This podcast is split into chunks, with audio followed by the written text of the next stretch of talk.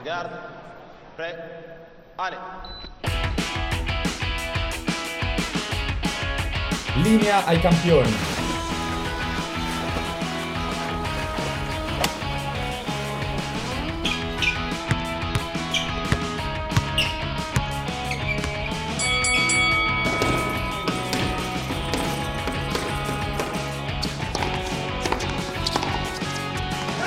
Fifteen left.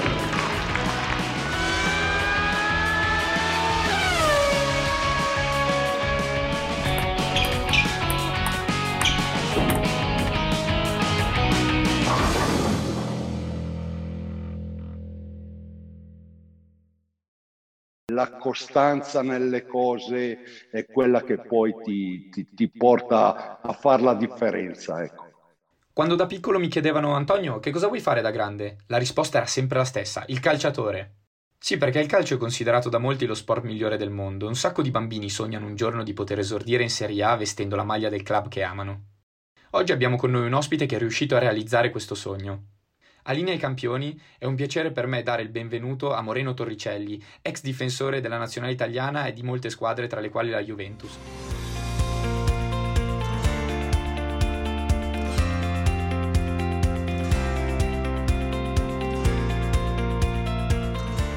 Quando è che hai iniziato la prima volta che hai giocato a pallone? Quando è stata? Guarda, io ho iniziato, ho messo le mie prime scarpette a nove anni. A nove anni perché io ho un fratello maggiore di cinque anni, per cui lui giocava già a calcio e andavo a vedere i suoi allenamenti e l'allenatore a vedermi lì seduto, a vedere gli altri che giocavano, mi ha detto ma portati anche tu le scarpe e ti alleni con noi, così fai qualcosa e ti diverti. E ho iniziato, diciamo, a giocare a calcio, tra virgolette, seriamente nel settore giovanili, eh, così. E poi chiaramente io sono lombardo della provincia di Como, un paesino piccolino e insomma l'oratorio era il centro nevralgico, no? per cui il campetto di calcio sotto casa dove i pomeriggi con gli amici si giocava sempre eh, o a, pal- a pallone o a pallacanestro o a tennis e insomma era il nostro divertimento.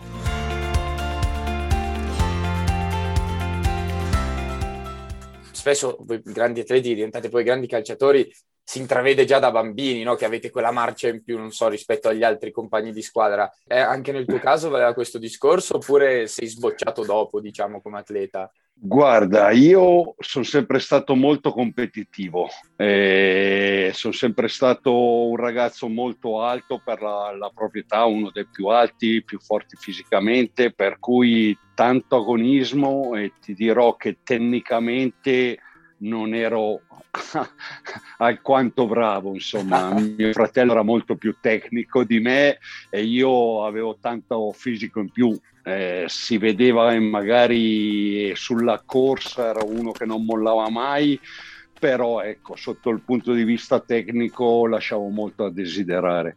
Ma intanto comunque ce l'hai fatta lo stesso, quindi... Le competenze tecniche si, si acquisiscono, Ecco, sì. uno lavora, lavora, lavora e se non è di coccio eh, prima o poi impara, insomma, quello è alla base di tutto. E io ne sono la dimostrazione, ho avuto la fortuna a 11 anni di entrare in un settore giovanile importante come il calcio Como, che ai tempi era un po' come l'Atalanta di adesso, Sì, sì. cioè scopriva tanti talenti, quel settore giovanile mi ha, mi ha formato tanto a livello tecnico.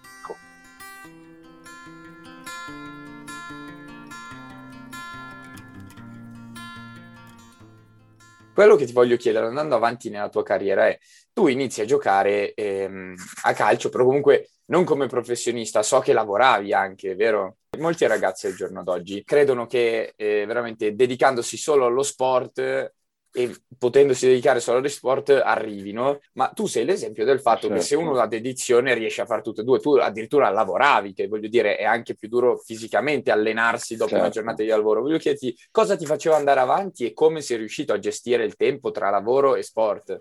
Ma guarda, eh, lo, sport, eh, lo, sport, è divertimento, lo sport non è lavoro, è un gioco, il gioco del calcio, per cui è divertimento. Quando uno fin da, da ragazzino eh, si abitua a giocare, si appassiona a uno sport, poi quando non lo fai ti, ti, manca qualcosa. Lo sport l'ho sempre usato al di là come piacere, condividere con i compagni, perché lo sport di squadra è anche questo, condividere gioie, sconfitte con, con i compagni è, è bellissimo, però è anche una valvola di sfogo. Eh, detto bene, io a 14 anni ho iniziato a lavorare e perciò l'attività principale era quella, però se non andavo alla sera a giocare, a divertirmi con i miei compagni, mi mancava qualcosa.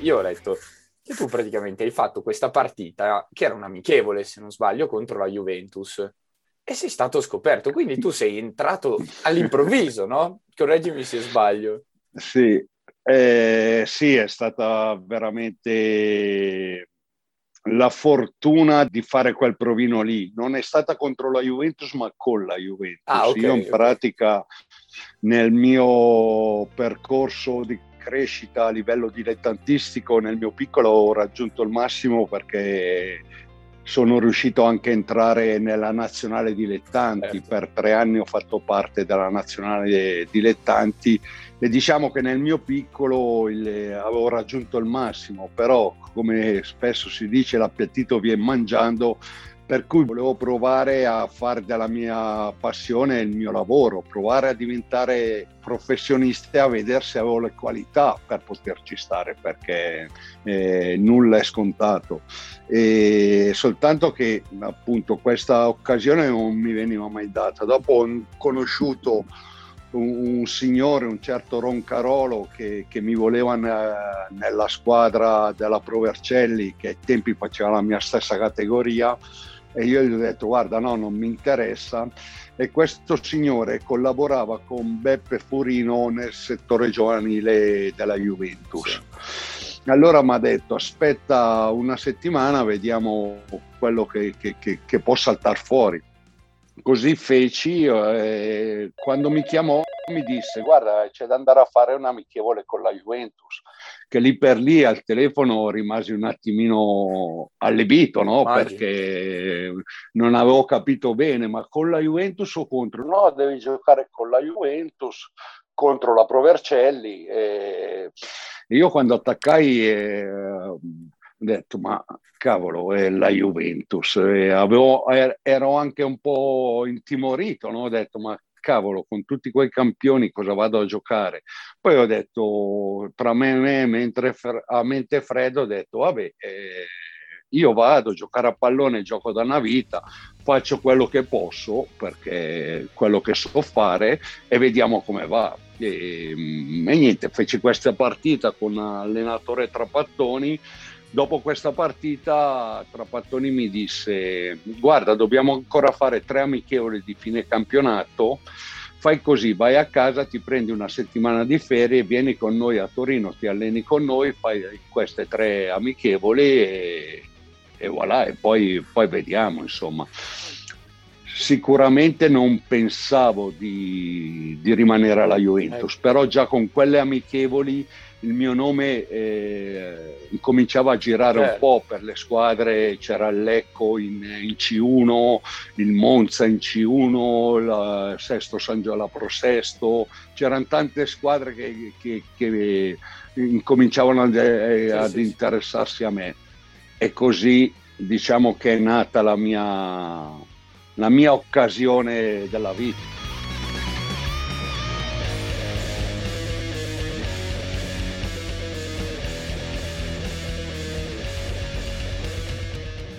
Vabbè, è una storia veramente, sentirtela poi raccontare in prima persona fa venire quasi i brividi. Quando mi sono ritrovato a partire per eh, la stagione, la preparazione della stagione successiva, un attimino avevo paura perché certo. appunto non sapevo quello che, che, che mi aspettava. E invece poi fortunatamente ho trovato dei ragazzi che non mi hanno fatto sentire uno diverso da loro. Diciamo che le dinamiche dello spogliatoio che avevo lasciato a, a alla Caratese, a Karate Brianza, me le sono ritrovate poi nello spogliatoio della Juventus, con dinamiche chiaramente diverse, però eh, il, eh, sotto il profilo del lavoro di squadra, l'unità della squadra, la voglia di ridere e scherzare, perché insomma si sta assieme tutti i giorni, quello diventa fondamentale, l'ho ritrovata anche nello spogliatoio della Juventus. E questo mi ha aiutato a inserirmi, a inserirmi meglio, più in fretta, perché insomma il salto di qualità a quattro categorie è, è veramente grosso, Le, i ritmi sono totalmente diversi e, e soprattutto la gestione anche del, del pubblico, dei tifosi, l'essere giudicato sempre sotto il profilo mentale non è stato facile, non è stato facile. Al di là del, del gioco del calcio, insomma, il gioco è sempre quello, i ritmi chiaramente sono molto più alti in Serie A che in, in interregionale, però la gestione del contorno, giornalisti, tele, televisioni, tantissimi tifosi, la gestione di questo è stato diciamo, l'aspetto più difficile da, da, da imparare a gestire. Ecco. Hai toccato un punto fondamentale perché anche al giorno d'oggi, correggimi se sbaglio, però io vedo un sacco di ragazzi i quali parlano tutti bene e che tutti dicono hanno potenziale, hanno potenziale, arrivano però all'esordio, arrivano tra i grandi e poi si perdono perché veramente come, quando uno ti dice eh, eh, ma la maglia delle grandi squadre della Juventus, quella che hai indossato per tanti anni, pesa, pesa più delle altre, secondo me quello che intendete voi calciatori quando dite proprio questo, intervista che la maglia pesa, secondo me è proprio questo, nel senso le aspettative aumentano, ma aumenta anche i giornalisti, i tifosi, ti guardano sempre. E quindi quanto è importante essere magari seguito dalle persone giuste, ma anche essere tu una persona giusta e corretta, avere la mente eh, comunque fredda, no? Ma guarda, è fondamentale. Io credo che, che, oltre alle qualità tecniche che uno può avere, perché per arrivare a giocare a determinati livelli deve avere tutto, però conta tantissimo la testa, il fatto di, di essere molto realista, nel senso uno sa se sta giocando bene o sta giocando male, non c'è bisogno del giornalista o della testata sportiva che, che ti dà quattro in pagella. Eh, è chiaro che ti dispiace, è chiaro che, che, che cerchi di fare le cose nel miglior modo possibile, però eh, nello sport eh, c'è, c'è, sempre anche l'avversario, tu puoi fare la giocata, la partita della vita, ma eh, devi marcare Ronaldo e loro con una finta toccano una palla e, e vincono la partita.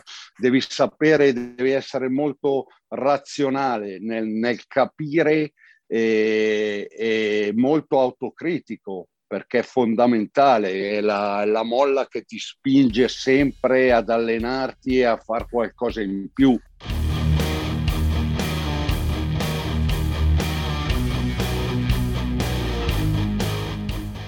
Quanto è importante, cioè io mi piacerebbe certo. che tu che sei stato tra i professionisti e hai provato sulla tua pelle queste cose, sottolineassi agli ascoltatori che tutto quello che diciamo noi tifosi, magari pensiamo che non vi arrivi, ma in realtà vi arriva e poi voi siete esseri umani, quindi vi tocca personalmente, può anche influire sulle vostre prestazioni a volte o no? Arriva, si sente, insomma, quando sei dentro il campo, ovviamente giochi a San Siro, gli 80.000 li senti, eh però devi essere bravo devi essere dentro nel tuo, nel tuo mood, nella E, a non farti toccare da niente e da nessuno, perché all'interno di una partita ci sono momenti che, che, che possono andare bene, possono andare male.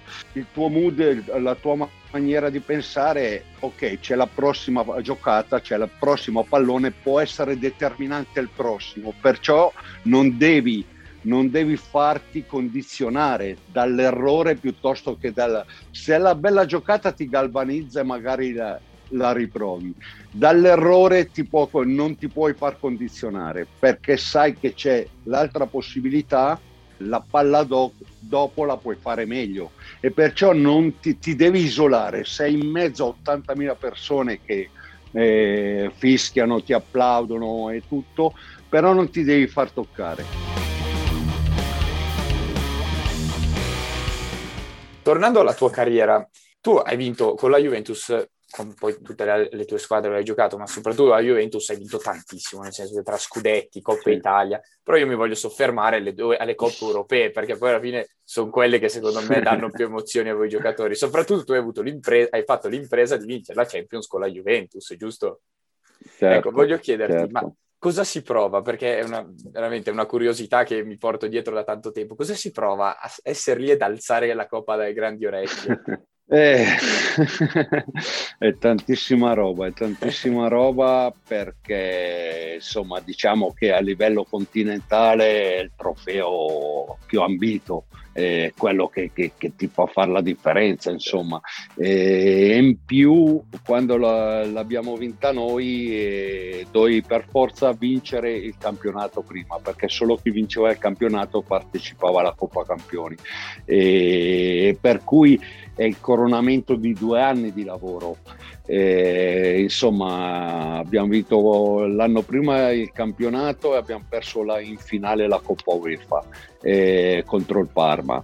Eh, dopo ci, mh, sapevamo di essere una squadra che, che, che poteva puntare a vincerla la Coppa perché appunto con l'esperienza dell'anno prima arrivando in finale in Coppa, in Coppa UEFA sapevamo certo. di essere di poter fare un, Poi, una buonissima Champions una grandissima squadra nel senso piena di grandi campioni sì sì sì era una, era una, grandissima squadra ma tantissimi di noi era la prima volta che, che giocavano in Coppa Campioni. E ce n'erano pochi c'era Vialli che aveva giocato in Coppa Campioni c'era Deschamps che l'aveva anche vinta Paolo Sosa e qualche straniero, mm. eh, però tantissimi di noi erano novizi, però hanno la voglia di eh, confrontarsi no? con, con, le squadre perché poi è una sfida e il fatto di essere in Coppa Campioni già, già ti riempie d'orgoglio no? giocare a Coppa Campioni dei campioni e è stata un,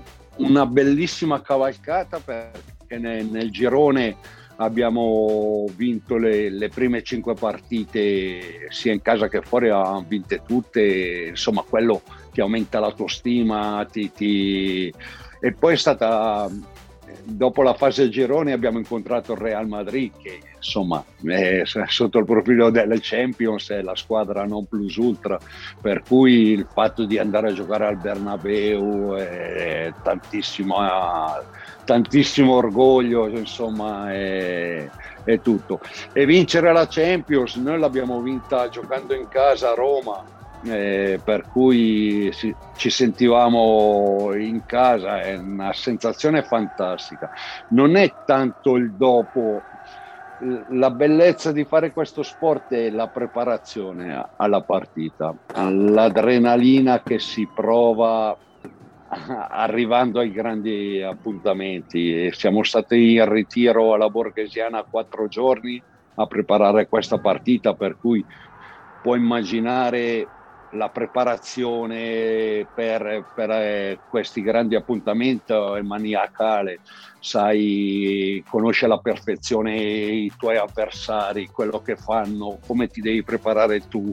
E man mano che ti avvicina aumenta l'adrenalina. E l'adrenalina è talmente alta, io credo che all'ingresso in campo di queste, di queste grandi partite se ti tagliano un dito non senti niente.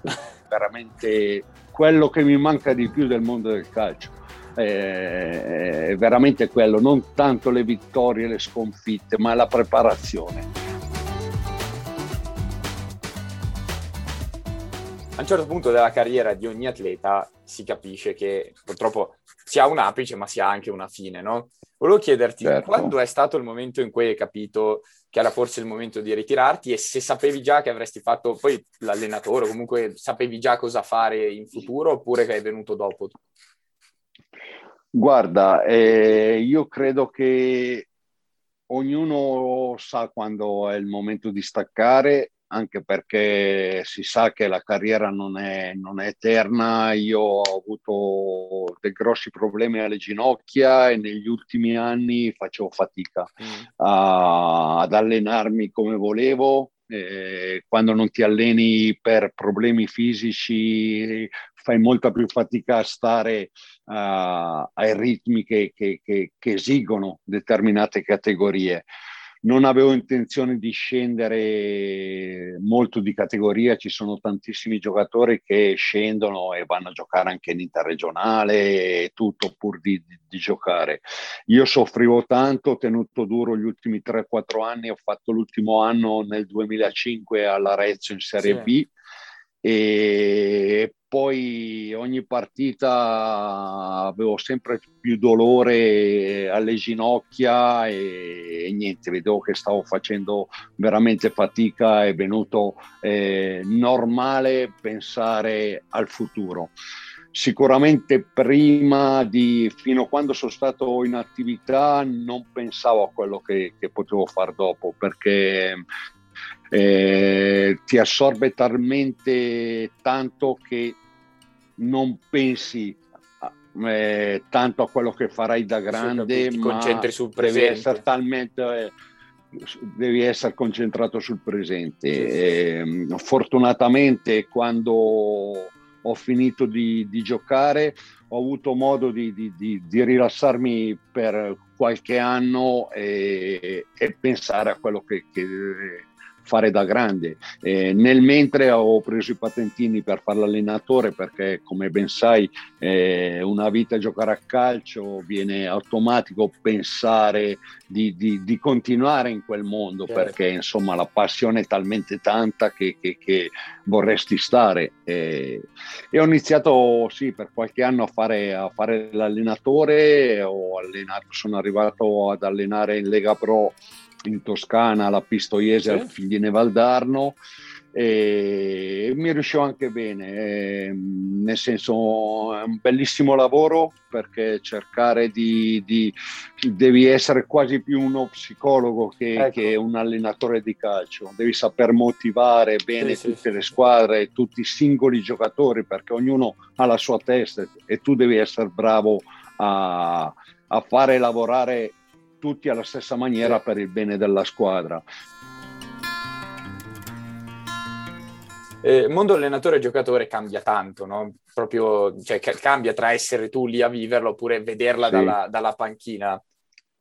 Il, la gestione, essere allenatore devi, devi, essere bravo a capire le qualità di, di ogni singolo giocatore, costruire attorno a, ai giocatori un modulo che sia efficace. Dici tu, eh, l'allenatore deve devi, essere più bravo di te, eh, sulla testa più che sulla tecnica. Quindi. Sulla testa e tu, senza starvi a parlare, perché le chiacchiere le porta via il vento, sì, sì, sì, tu attraverso le esercitazioni vuoi che, che, la squadra sia aggressiva, allora tutta la settimana lavori o, o tu o gran Carissimo. parte della settimana lavori sull'aggressività, Carissimo. imposti il tuo lavoro, vuoi che la, la, squadra vada a sbranare, vuoi che la squadra eh, respiri un attimino, devi creargli queste cose, di modo che viene naturale essere così poi alla sì, domenica. Sì,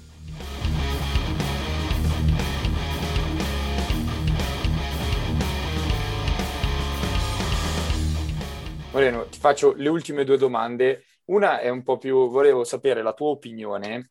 Eh, noi abbiamo parlato degli stadi, di quanto voi giocatori comunque sentiate la pressione di determinate maglie, ma soprattutto del tifo dei giornalisti. Volevo chiederti, in questi due anni il campionato è stranissimo, vuoi un po' la preparazione, perché come sai quest'anno non ce n'è stata, è stato difficile per allenatori e giocatori, vuoi un po' anche gli stadi vuoti, vedo squadre abituate a vincere tantissimo, che magari perdono partite banalissime, squadre invece abituate a vincere pochissimo, che magari eh, sovraperformano, nel senso giocano molto meglio delle aspettative. Volevo chiederti, secondo te, tu sei stato giocatore, sei stato allenatore, influisce il fatto di non avere la gente allo stadio? Nel senso, magari il campione ha bisogno di quella carica in più perché gli piace sentire la gente che borbotta, mentre il ragazzo, comunque le squadre eh, con meno esperienza sono agevolate da questo, dagli stadi chiusi, insomma, dall'essere comunque come se fossero in amichevole, perché poi alla fine non c'è nessuno, la pressione lì al momento non la senti.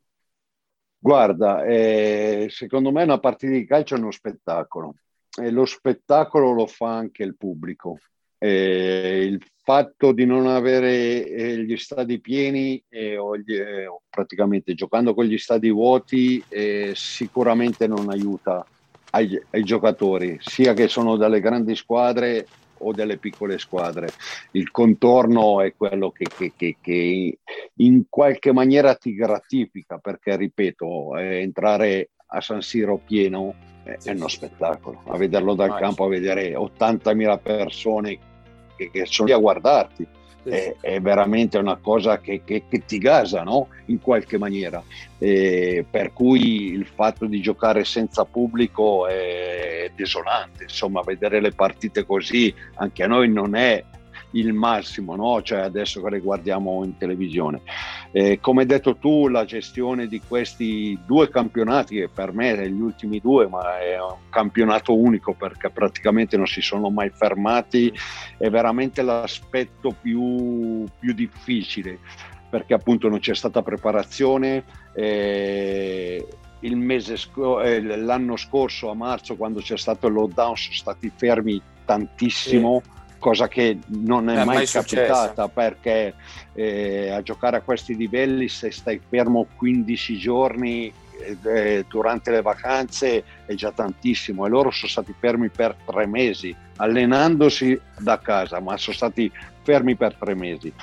E il fatto e, e, il gestire questo momento con la paura di prendere il covid, le mascherine, non avendo avuto preparazione, questo comporta tantissimi alti e bassi.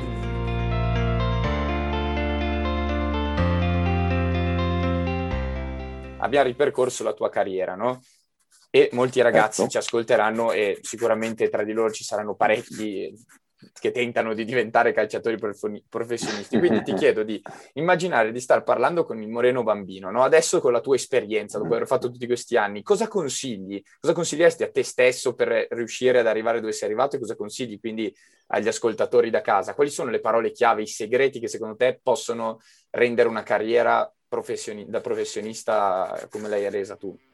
Guarda, eh, mi consiglierei di divertirsi, io eh, ripeto, avere sogni, chiaramente eh, ogni ragazzo ha il sogno di giocare per la propria squadra del cuore, arrivare in nazionale, giocare in Serie A, vincere le coppe scudetti. E, e il sogno ci deve essere, perché sognare aiuta a, a mettere degli obiettivi, e però di viverla serenamente. Io eh, ho avuto la fortuna, sono uno dei pochissimi che, che, che è riuscito a realizzare un sogno. Poi così come è venuto veramente è una cosa quasi incredibile.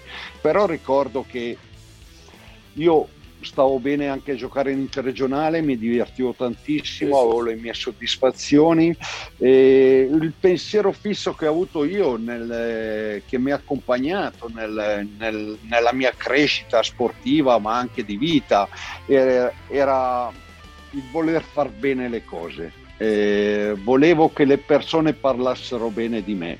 Eh, questo quando giocavo in interregionale, questo quando lavoravo in falegnameria, perché sono delle piccole soddisfazioni che ti aiutano a stare meglio. Eh, io ho iniziato a fare falegname perché eh, in Brianza il 90% sono, sono falegnamerie, però sono entrato da bambino, 14 anni e, e alla fine dopo 8 anni sapevo usare tutte le macchine che, certo. che c'erano in quella fabbrica certo. e lì è tutta una crescita personale, una soddisfazione personale le persone parlavano bene di te, è il massimo. Io, le, guarda, io quando ero ragazzo ho letto una frase che, che, che mi, ha, mi, ha, accompagnato, che eh, solo sul dizionario la parola successo viene prima di sudore, solo sul dizionario. Per cui credo che sia eh, la vita quotidiana che ci aiuta ad essere migliori il giorno dopo, a imparare da quello che abbiamo fatto bene o da quello che abbiamo fatto male per diventare un pochettino migliori. e se c'è questa crescita continua sicuramente, sicuramente si possono fare delle belle scalate nella vita.